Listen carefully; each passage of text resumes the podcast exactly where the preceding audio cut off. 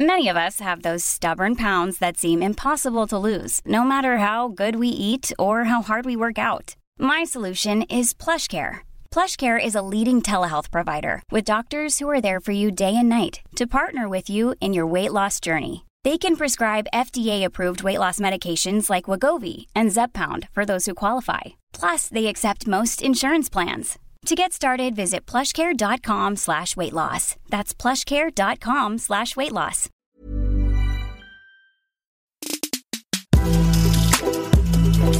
This week on Democracy Sausage, why are centre-left parties in decline here and in Europe? And is the answer to tack back to the centre, as the A L P seems to be doing, or should they be braver still? And while we're on brave, we look at Jeremy Corbyn's radical election manifesto, full of big ideas, but does he know how to eat a bacon sandwich?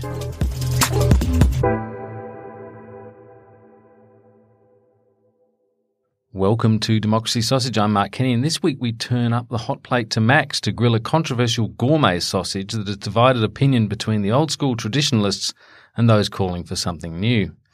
We will hash out the crisis afflicting social democratic parties the world over and peel back the onion layers on the orthodox left to see if these parties are falling behind or falling over. To do this, I'm glad to be joined by my regular partner at the Democracy Sausage Barbecue, colleague at the A N U's prestigious School of Politics and International Relations, Doctor Marija Taflaga, and a very special guest from Flinders University, Doctor Rob Manwaring, who among his countless achievements has co-edited a new book with Paul Kennedy called Why the Left Loses, The Decline of Centre-Left in Comparative Perspective. Welcome to you both. Hello. Hello. Thanks for having me on the show. It's a great pleasure.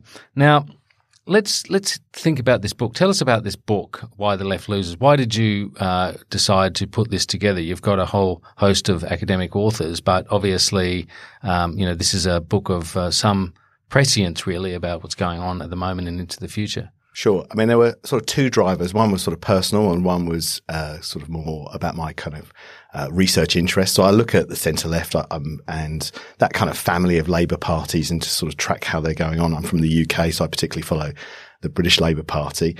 I wrote a book uh, of my PhD, uh, which no one read, had a dreadful title, and uh, I, don't th- I don't even think my my my my mum read it, and she promised she would.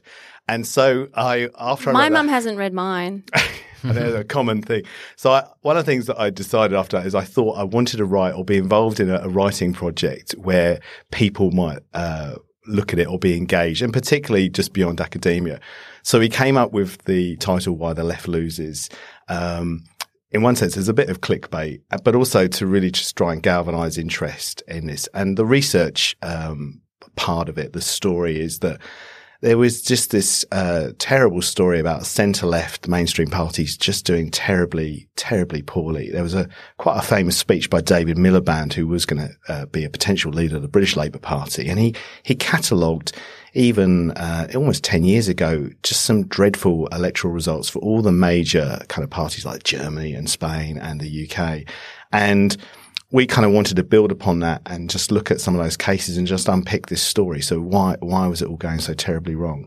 Yeah, well, I, I hope I hope you've come up with all of the answers uh, because, I mean, I notice you've written in that uh, title, as you say, it might be a bit of clickbait, but it's also in the in the sort of present tense, Why the Left Loses. Yeah. Um, Yeah, and I think we said in the in the title of the book, it's not that the left will always lose or the left will never win again. It's uh we were particularly looking from a time period, and basically you can sort of date it from the G F C to roughly about now, um to about sort of twenty eighteen, twenty nineteen. It's pretty odd, really, when you think about it. So that so that sort of a calamity that happens from excessive excessive capitalism, from you know un un sort of restrained greed.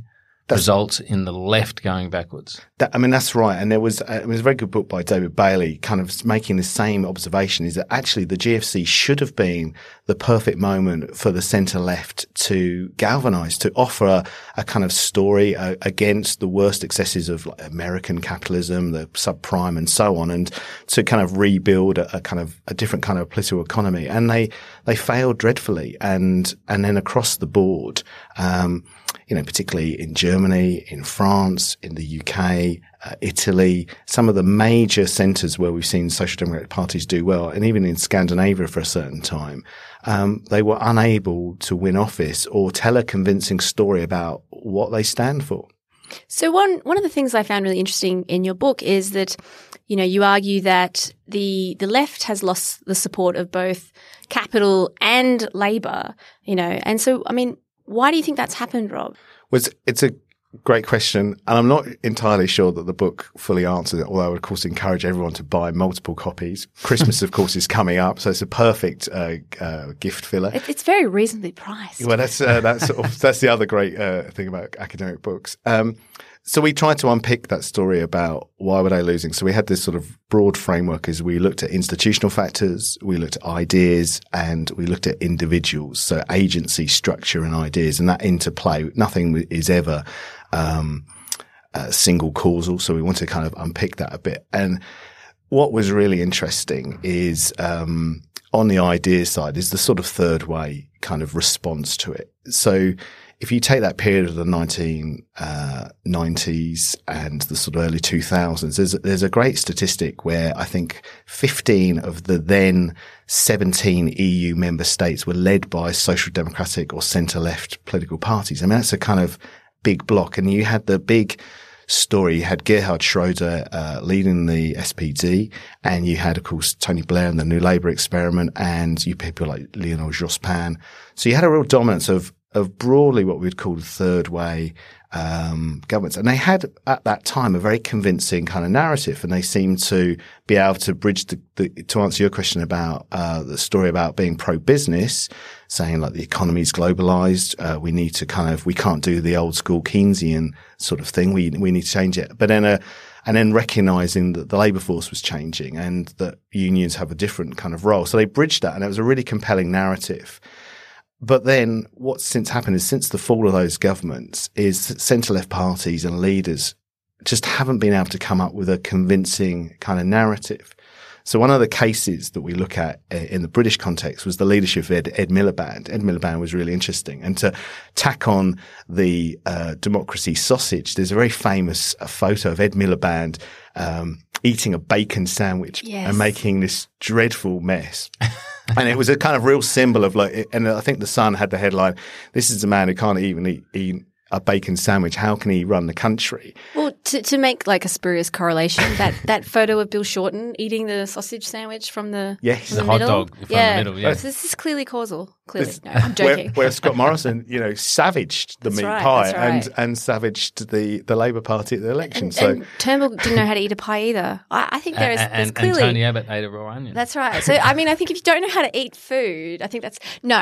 Anyway, don't I'm, get filmed eating food. That is the actual that, that's, uh, that's thing. Right. Political scientists are just doing the wrong thing. We're yeah. looking at the wrong sort of. Yeah, you, your problem has been you're focusing on the substance, right? Yeah. What you've actually got to focus on is the side show. The trivia. That's, yeah. that's right. But we interrupted you, Rob. I'm really sorry. No, and it, oh, what I was going to say is we looked at uh, Ed Miliband, and and he you just find this intellectual restlessness.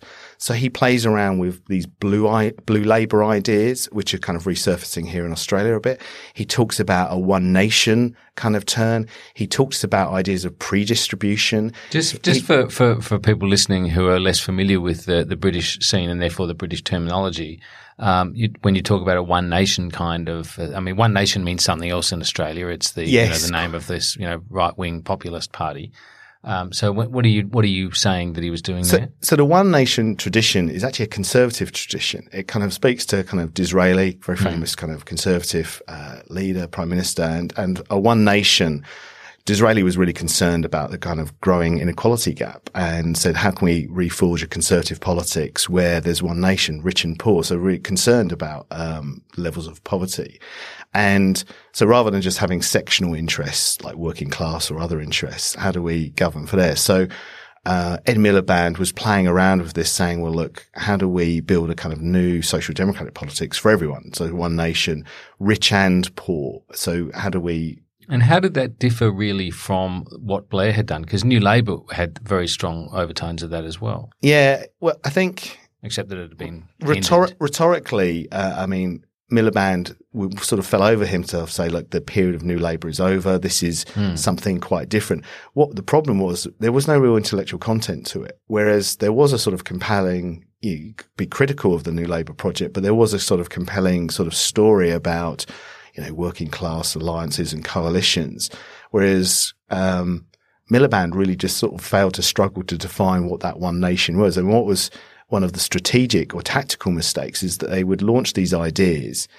Journalists would sort of immediately say, well, okay, can you give us a policy example of what that means? And and, the, and a Labour would be kind of stumbling to kind of come up with a credible answer.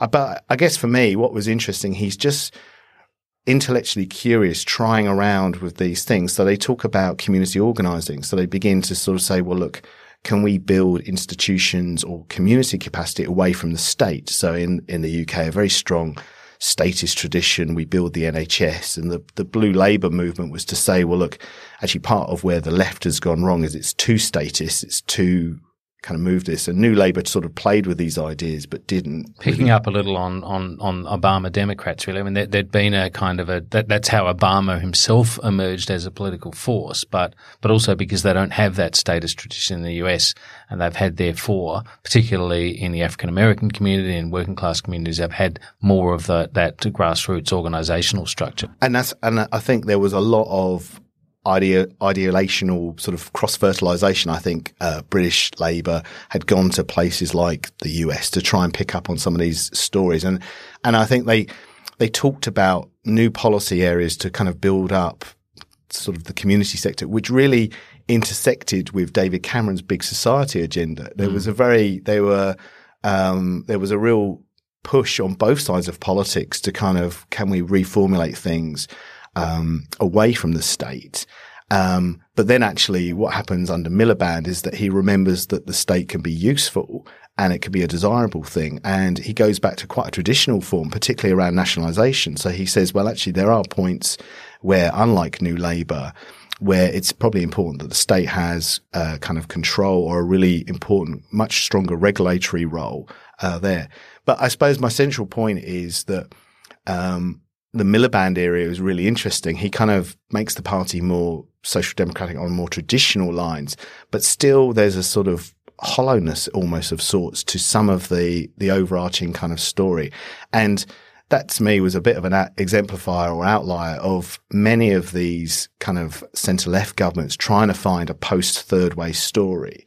And some of the research we were doing, uh, talking about this week actually here at the A N U, very prestigious place, was uh, about the changing policy profiles of the centre-left. And what you find across the board is that most of them now have kind of pushed back against that third-way economic agenda, and they are talking about controlling the economy, they're talking about nationalising and intervening in a way that, you know, that kind of centrist um, Hawke Keating kind of style politics or um, – you know, uh, just Blairism, yeah, yeah, is is very is very different. So they've gone, they've pushed back hard against that. But whether it's enough to save them from electoral kind of uh, kind oblivion, of, yeah, it's the thing. I mean, the other thing since the book, of course, is that a number of places um, the left have come back, and one of the things we say is the left will win again sometimes. But um, Sweden is a very interesting social democratic green coalition. Um, Portugal's really interesting. I've got a colleague, Eunice Goh, she writes very interesting things on this. And there's the government there is called the Contraption. It's a sort of uh, coalition of the left. And she just talks about, or she, her research is very much about how the contraption works. And, and under the Portuguese uh, government, a centre-left led one, they've, they've managed to pass budgets and do interesting things. Spain, of course, we've just had recent elections and uh, there's a sort of coalition now between Podemos, the pop left populist party, and the centre left. So they are they are coming back into power, of course. But then, if we were to kind of uh, use Australia as example, they're also losing elections and and losing them badly in, in lots of ways. Yeah, we'll come to Australia in just a minute. But Marija, I just wanted to ask your thoughts on this. We, we started off talking about why the G F C, the sort of essentially the collapse of the global financial system or near collapse of it due to excessive greed and, uh, you know, the whole ethos that was that was crook at the heart of it, uh, why that didn't benefit the left. I, I wonder if there wasn't uh, some sense that the state had lost its capacity to respond. So what the G F C really presages is a whole period of pretty uncomfortable living for the people that would have been the natural constituents of, of Labour parties or of social democratic parties. In other words, they all end up, you know, with, we, we end up with either recessions in most cases, uh, but at, at, even at best, you know, very flat growth and essentially a state unable to really do much about it because the state's been hollowed out in that sense. Yeah, I think this is actually kind of really interesting in the sense that, you know, Australia was, you know, it's, it's the outlier in terms of its performance around the, the G F C. And I think, I remember one of the things I do remember at the time of the Rudd-Gillard government and, um, you know, the, the sort of like looming crisis of the G F C, and then we're all living through the G F C and all of this, is that why Labor didn't use this as an opportunity to sort of reimagine the state's role in our society, because it's really listening, really interesting to listen to hear what you were sort of saying, Rob. You know, I mean, I sort of look at more right-wing parties, and um, one of the things I've sort of found really interesting about looking at um, right-wing parties is that they seem to sort of not really know quite what to do in this post-G F C world where, you know, the sort of classic solutions um, of yesteryear, you know, like, well, let's just deregulate it. Let's just privatize it. Mm. You know, like mm. there, there's like less evidence that that's actually going to work because um, of the rise of behavioral economics as just one dimension of that, sort of proving that people aren't actually as rational actors or and, econs. And, and there's even yeah. some evidence that it's part of the problem. I mean, if you look yeah. at the sort of rising energy prices, for example, in this country, and you think about the privatization agenda, and the limited power governments now have to actually directly intervene in those yeah. in those um, you know, market sectors. Uh, I know, which is bizarre when they want to just renationalize stuff. Like, whoa, you know, that's yeah. that's crazy. But yeah, so I mean, part of me sort of wonders. Um, part of me just kind of wonders, like, how much of this is a is a problem of a certain type of politics? And I think you're right, Rob. Like, there are specific features that are prone to the left. But I also just think, like, oh, how much of this is just, you know, society effectively trying to reconfigure itself for, you know, whatever a new, a new kind of age of politics. Like, there seems to be a lot in kind of common with those like periods of sort of flux, like the nineteen seventies being a classic one, the Depression era being another. I mean, do you just think that society's changing? Uh, yeah. Like, obviously, I mean, it's changing. Lot, yeah. I mean, there's a lot going on there. Yeah. yeah. And I think, I mean, I mean, a couple of responses to, to some of the things we're talking about is, is one of the interesting things post G F C is that I think generally speaking, if you look at opinion polls, most people on average trust centre, centre right parties over centre left yeah. parties. And I think there is a sort of instinct in terms of economic uncertainty to turn to the right, not the left, regardless of the economic performance of the right. So in fact, the right, to my mind, their economic record is quite patchy. So is that be, is that because uh, at times of, of stress, of social stress and hardship and insecurity, people become more inwardly focused, they're less altruistic, less inclined. Better the devil you know. And there's an element of that. And I think also that on the economic story, it's the kind of looking at your personal wallet and your purse. It's kind of um Uh, one of the things that worked very well for those centre-right parties was not was to shift the focus from, say, subprime, subprime kind of mortgages and global kind of economics to say actually it was prolific state spending. So what yeah. punishes a lot of those kind of countries is is kind of uh, that kind of pivot to say, well, look, we're spending too much, we've got to reduce and introduce that wave of austerity. And the the left then get caught between that and they can't reconfigure or reimagine where – actually, they've got election after election coming up and they're, they're under intense pressure. So, of course, for the European families, the, I mean, the, the, the classic case is Greece. Mm. And, you know, there's a term, PASOK, term I can't even say, but uh, we'll try again. One more run up, PASOKification, yeah. which is the destruction, the death of a social democratic party. Which was called PASOK, right? Yeah. Yes. And um, this is the party of Papandreou. And that's right. And they've kind of, and they, and they die because, um, institutionally, they're constrained by the European Union. They're constrained by the Stability and Growth Pact and the pressure to put debt down. And you then get this kind of tension going up where a populace saying, look, actually, we need public spending to alleviate the kind of poverty. And, and so you see the rise of the populist left and, and social democrats are kind of caught in that kind of space. So I think your wider point as well about sociological changes is true, and there's lots of evidence that people are changing different ways. And we see one symptom of that is the changing party system. So I think there is a, generally speaking, a shift away from two-party major systems, and you see a, a greater ecology of parties. So we also see voters are shifting between yes. parties, yeah, across new kind of cleavage issues, immigration being the primary cross-cutting cleavage. Yes, mm. and, and age is – we talk about Brexit in particular. Exactly. Age is the, is the huge uh, kind of uh, – whatever the metaphor is, difference or cleavage between mm. the, the thing. And I just, so with this kind of growing or changing party sort of system, what you find is then left parties have new competitors. So they have the traditional right saying, you know, you can't borrow more, you've got to kind of cut back spending. You get uh, left parties like Podemos saying, no, we, we need a radical overhaul of politics. And then, of course, you have far-right uh, and populist parties, the Marine Le Pen's and so on, eating into that traditional kind of uh, kind of base of left parties saying, well, actually, we need protectionism, we need a bit of dose of racism, let's be honest about some of these parties, and and we can kind of, we'll speak for you as as your as your kind of popular voice. So the left parties are, are kind of caught in this in this terrible electoral vice in many places. Yeah, and it seemed very much to be the case in Australia. Um, I mean, we, we, we have avoided technically a recession, but we're suffering an economy that's very weak in a whole range of ways. Wages have been flat for a long time. They're show, showing no signs of, of, of moving. Unemployment's actually creeping up despite all of the attempts by the, by the Reserve Bank to put stimulus into the economy using the monetary policy levers it has, you know, winding down the, the cash rate and so forth, which doesn't seem to be doing all that much. And in that circumstance, you would think there would be a degree of, you know, a fairly high degree of pent-up frustration in the electorate about the way things are being run at the moment, and you'd expect voters to be inclined to change. Now, everything pointed to that in the lead-up to the election in May, and in fact it did not occur. Well, it was uh, the, a close election. It was a close election. Well, all, most Australian close. elections yes, are close elections. Yes. Uh, it there were, Okay, the, the major gap in this election really was the gap between the expectation of what was going to happen and what actually did happen. There was a widespread expectation yes. that Labor was going to win. That expectation pervaded Labor as well.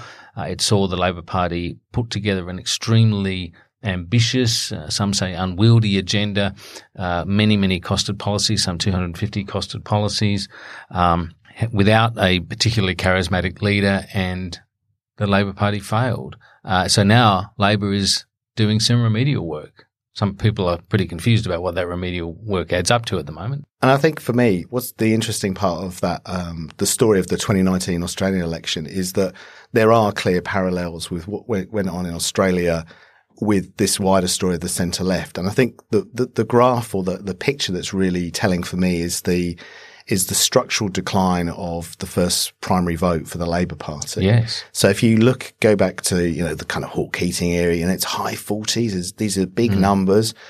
two thousand seven, there's a, there's a still a relatively high, it's like sort of high thirties mm. for kind of Rudd, um, and, you know, a big whopping kind of win there in lots of ways. But since that time, the, the the primary vote for the Labour Party has not recovered. So even, you're quite right, it's a close election and, you know, it was the expectation sort of gap. But actually what I think is a sort of a, a more structural problem for the Labour Party here is actually, can they recover that primary vote at all? Or is it actually the genie's out of the bottle now?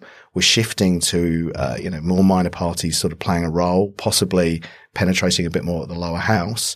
And, and w- what then that means for, for kind of the future of the Labour Party. So a lot of Albanese's kind of attempt to reorient it or lessons learned, I think, fine, you can do that and you can say clearly, you know, Labour's review would say we, you know, there were clearly things that they didn't do that were specific to Australia.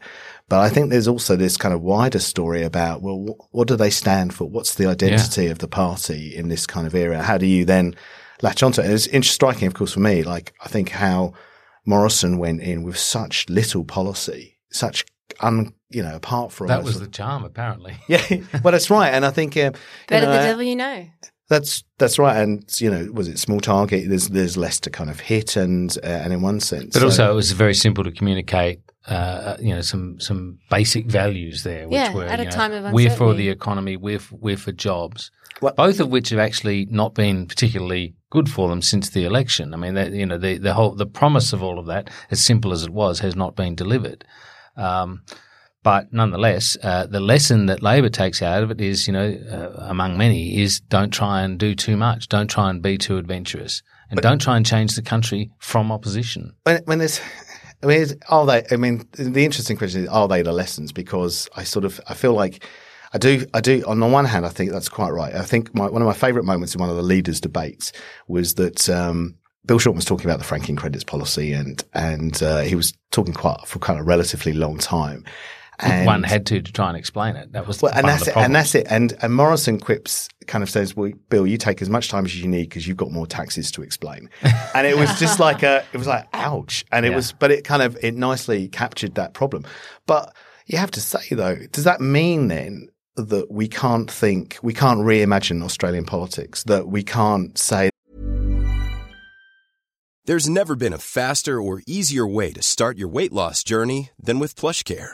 PlushCare accepts most insurance plans and gives you online access to board-certified physicians who can prescribe F D A-approved weight loss medications like Wegovy and Zepbound for those who qualify. Take charge of your health and speak with a board-certified physician about a weight loss plan that's right for you. Get started today at plushcare.com slash weight loss. That's plushcare.com slash weight loss. Plushcare.com slash weight loss.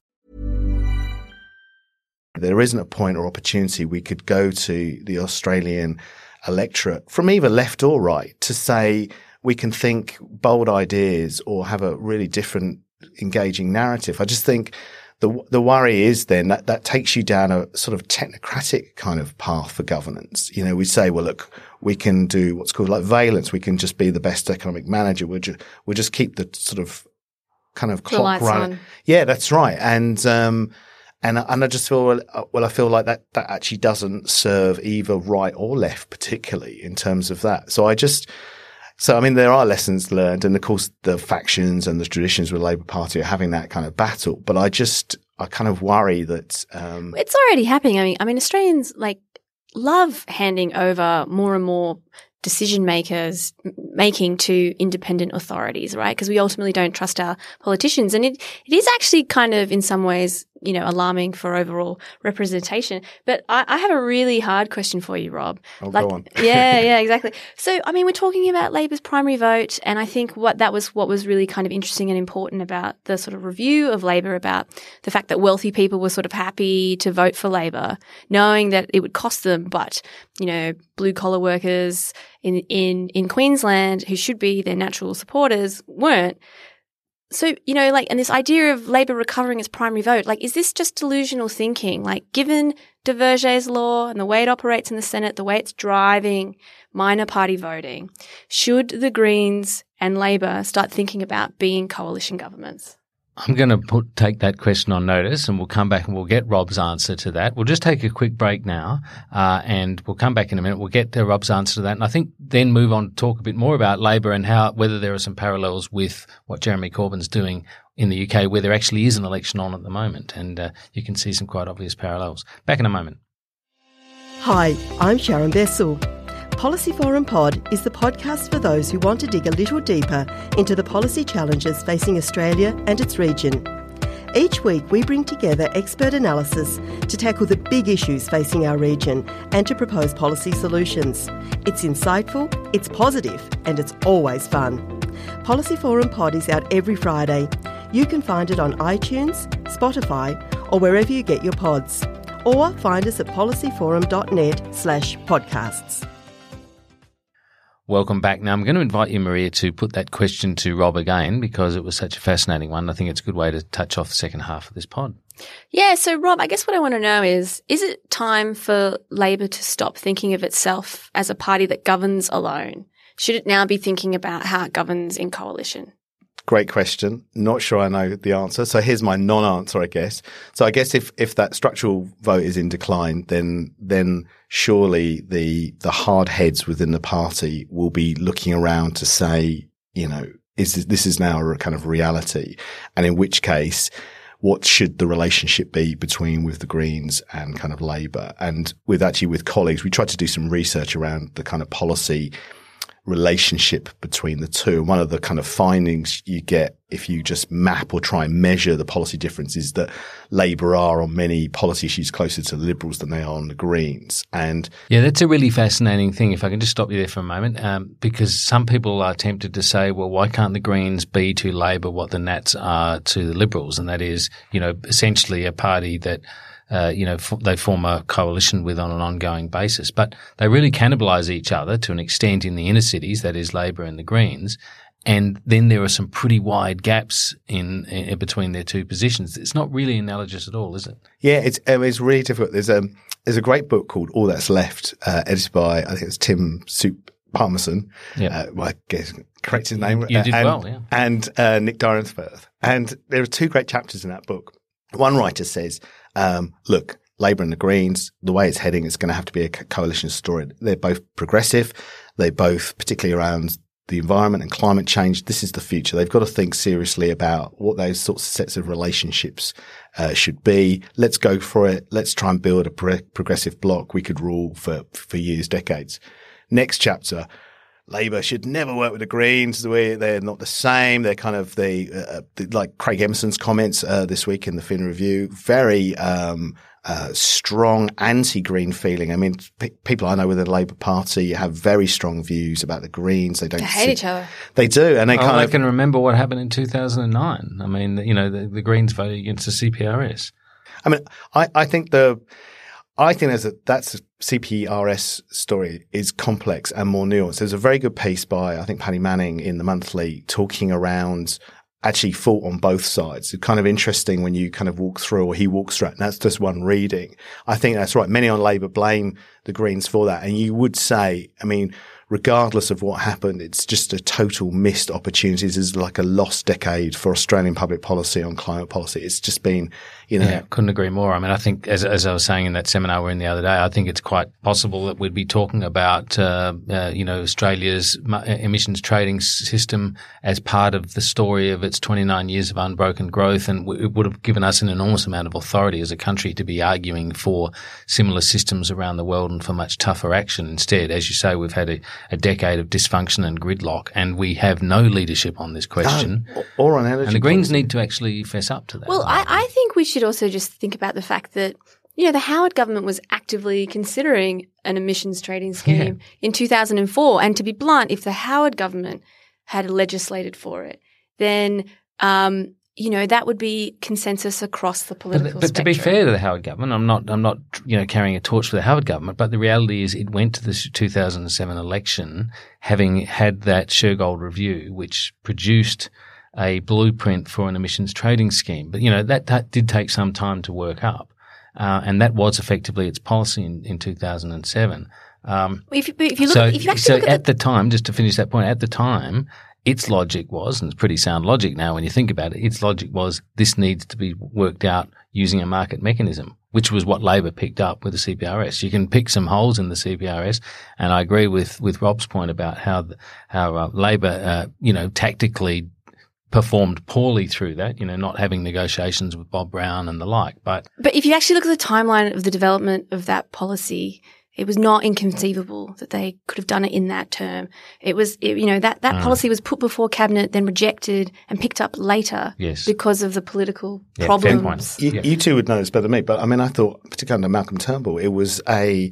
there was another window. And I th- my understanding is that Labour tacked more to the Liberals away from the Greens because they thought they could, you know, get Liberal votes to kind of get it across as well. So and there they was- did get two in the end, as it happened. They got two Liberals across the floor in the Senate for the final vote on it, but not the Greens. That's right. Well, I mean, that was part of, um, I guess, ultimately what Rudd wanted to kind of do, but he tried to have his cake and eat it too. They were trying to nail Turnbull. That's they right, were trying to make yeah. it really hard for the Libs. They were trying yeah. to really – it was personal between Rudd and Turnbull.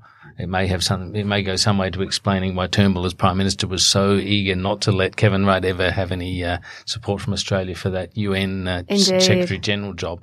Um, but, yes, I even at the time as a journalist in the gallery, I, I, I remember quizzing mm. Labor Party uh, ministers uh, and, and uh, you know, sort of senior officials about why they were going so hard against Turnbull, because Turnbull was their Lib. You know, he was the guy in, he was the leader of the exactly. Liberal Party at the time in opposition, and who was actually most inclined towards this market mechanism idea and wanted to get some action on climate change. And yet they were really sort of interested in politically skewering him. So I, I do accept the fact that Labor performed badly in that regard.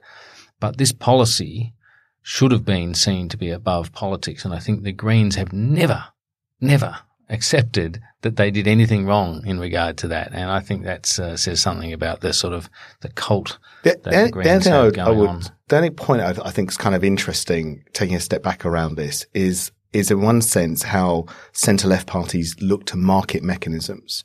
So in one sense, a carbon tax or state intervention would be a kind of classic social democratic yeah. response to this.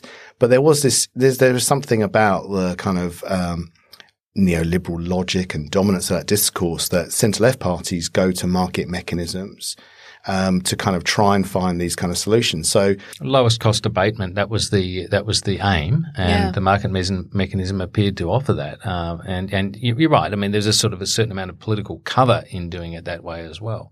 Yeah, so using so, the market to drive this change in, in behaviour. But it's but for me, it's this like the strategic moments where they go, let's go state or market, and and that kind of flux and fluidity. And for the centre left, some of that anchoring has gone. Some of those principles, right or wrong, normatively you'd say that's a good thing or bad thing, but actually it's just this kind of uncertainty now, or, or has been, about how they kind of respond to and, something. And is it that instinct, do you think, that, and I suppose I've asked this a couple of times now in different ways, but is it that instinct that has actually eroded confidence in what centre left parties stand for, that they themselves walked away from uh, that first instinct defense of the state's role in things and went to market mechanisms and went to into sort of pro-business policies? We've then seen, you know, some of the excesses of of, of kind of uh, you know uh, the, the neoliberal marketplace, and governments and political parties don't appear to have many answers. But, I mean, the classic example of that, I think, would be Germany and the S P D. So under uh, Gerhard Schröder, under what are called the Hartz four reforms, there was a big shift about labour force Uh, flexibility. So in a very much social market economy, which with strong labour regulations and strong uh, defence of kind of workers' rights, Schröder comes in on the left, uh, introduces a whole series of flexible working processes which shift the balances in favour of employers. He gets punished by voters for it, in one sense betraying his natural constituency.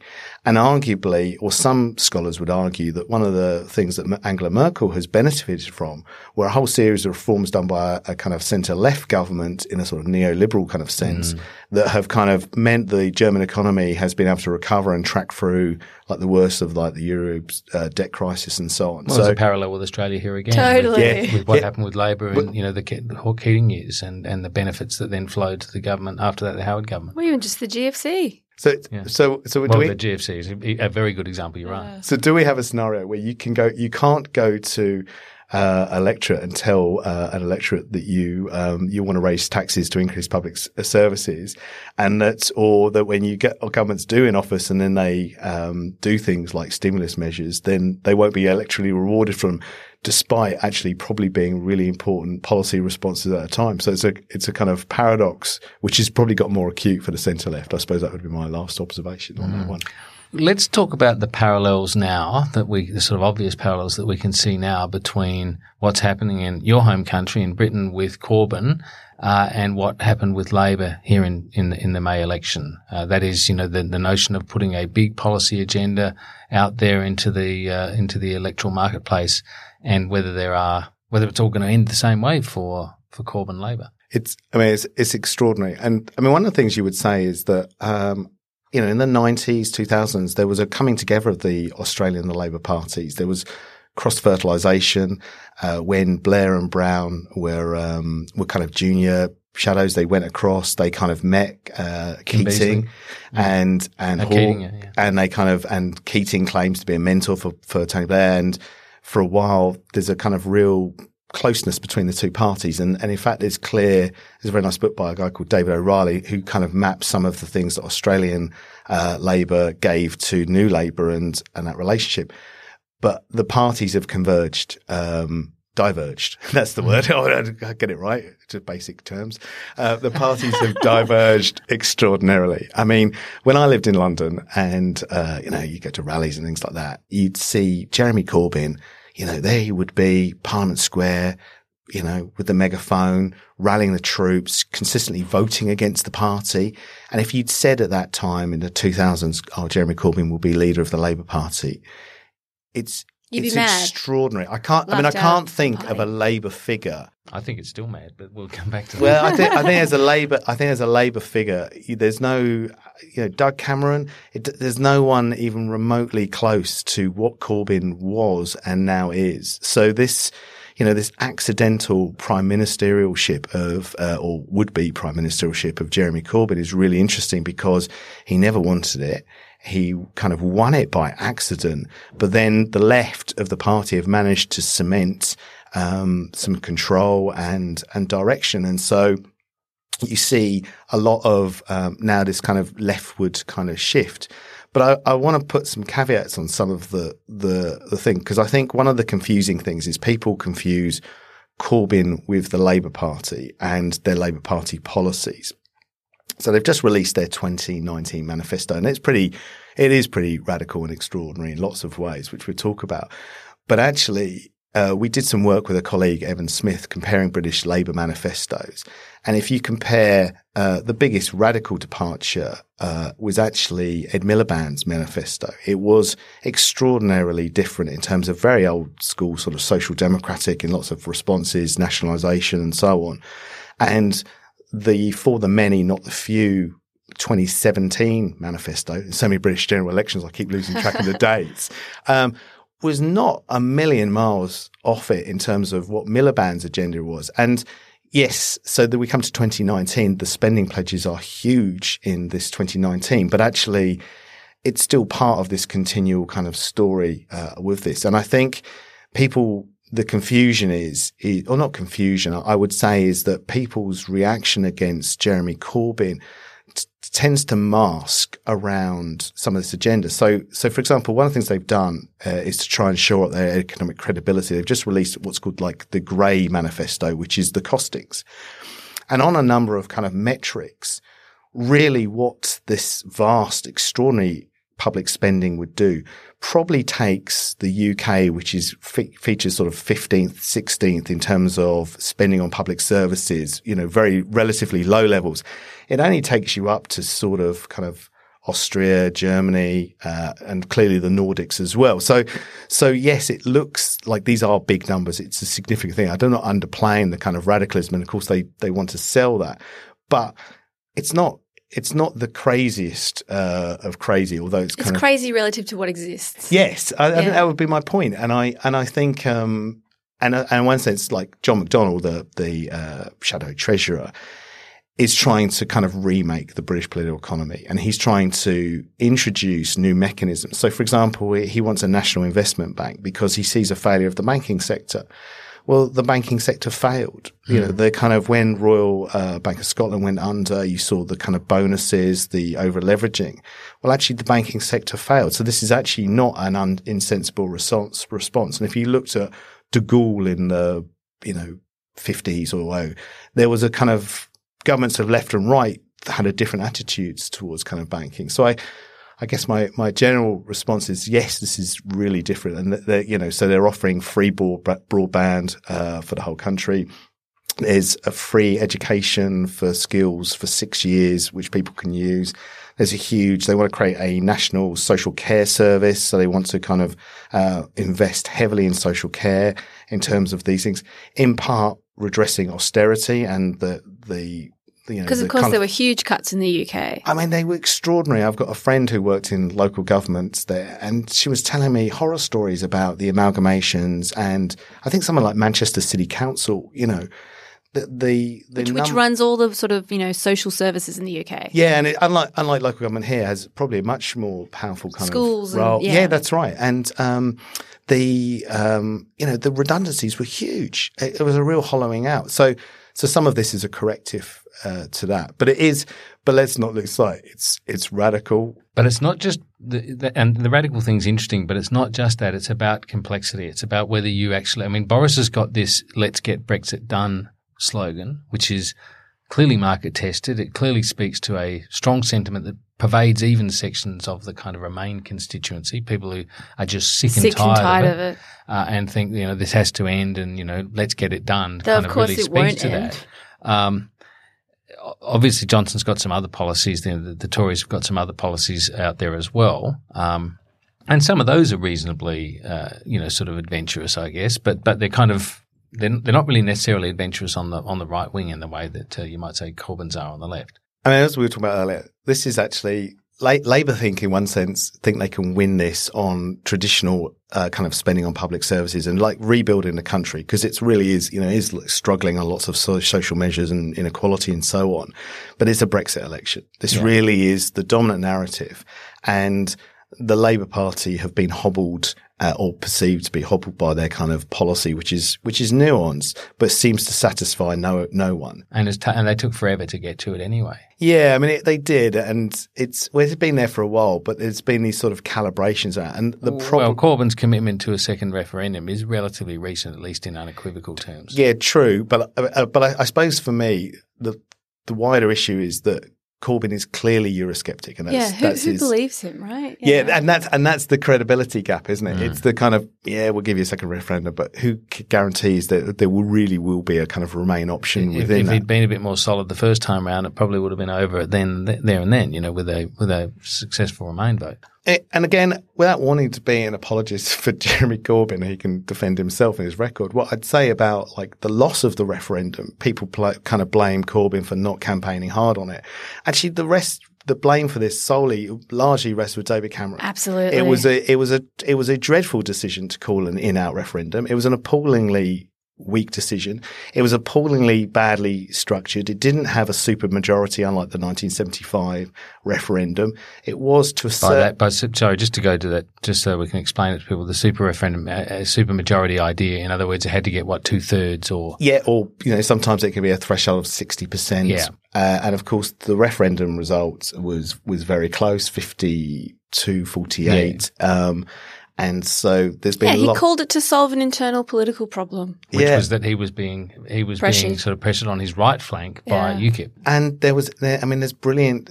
But the, this is kind of analogous to some of the, the influence of kind of news poll. But if you look at, there was brilliant um, survey data released by Ipsos Mori in the last week or so, which or a couple of weeks ago, which basically said. Uh, it, It showed the historical uh, responses to the question, like, how important do you think is Europe is, as a policy issue? And even up to a few months before the referendum, some less, about one, two percent of the population thought it was a really important issue. So, you know, overall, the yeah, British public it, it didn't think it was a cranks issue, you know? Yeah, and that's yeah. right. And then, well, anyway, the genie's out of the bottle, and now British politics is all over the shop. And that's my considered political science view. All over the shop. You've heard it here first. So, look, I think on that note, we might actually end. We've been talking for some time now, and uh, we could. There's, there's, you know, a million ways in which we could keep talking about this because it is just so fascinating. We don't know what's going to happen in the in the British election, but it doesn't look all that helpful, hopeful that it is going to actually even resolve that that Brexit question, unless, of course, the Tories get a majority in their own right, which is at least one possibility, isn't it? Yeah, that's right. I mean, the polls. Uh, there was very good analysis by um, John Curtis. So he's one of the kind of senior electoral pesologists, if that's the right word. Um, and he's basically saying this is this is a binary election now, really, about what would happen. So the latest polls have a very strong majority, Conservatives winning kind of majority. The only other option really or scenario that Curtis envisages, envisages is if the Conservatives' majority is much thinner than expected, and actually then whether Labour in a minority government uh, or in coalition could uh, could get in. So that is that is a distinct possibility because the Conservatives currently have about thirteen, I think, uh, uh, seats up in Scotland. Uh, they're likely to lose. Or I think I think there's a scenario where pre- the S N P, the Scottish National Party, could win every single seat in Scotland. So of course that brings the genie. Because Scotland was a, a Scot- Scotland voted to Remain, as did yes, Northern Ireland, and there are nine of eighteen uh, seats out of Northern Ireland that are held by the D U P, which uh, you know uh, the, the the government has relied on for its majority up until now as well. So. it'd be interesting to see where they go as well in this, given that it is a sort of, a, as you say, a kind of a Brexit referendum, so, know, so masquerading as an election. That's right. So if, if if Johnson wins, gets a majority, gets the Brexit deal that uh, that got passed by kind of uh, parliaments before the, the scrutiny one that came in comes through, then you'll have this situation where every pretty much every single Scottish M P will represent a constituency that kind of favours um, a separate state. Yeah. yeah, and and so then of course there will be another referendum, and I think or, or the the pressure to have another Scottish referendum will come very quickly. Mm. And um, and Nicola Sturgeon is actually very competent. Yes. The, the one, the one damaging thing for the Scottish National Party at the moment is that Alex Salmond, who is a former leader, very popular, is undergoing a kind of court case uh, for kind of behaviour and uh, which is very uh, deeply unpleasant, and he's denied all the allegations with the details, and that can be kind of that will probably damage the, the S N P brand for some up there. But overall, they should be they should be kind of well placed to kind of to win that through. Well, we'll watch all of those things with interest. Thanks, uh, Rob Manwaring, for coming in and talking about your book, Why the Left Loses, and uh, many other issues. Uh, thanks, Marija, also to you. Oh, my as, pleasure. As always. Thanks, Rob. Absolute pleasure. Um, and thanks for listening. Of course, you can always contact us by Twitter on Apps Policy Forum, on the Facebook group Policy Forum Pod, or the email podcast at policyforum dot net. And we will see you when next we uh, when next we podcast, which will be no doubt very soon. Thanks for joining us.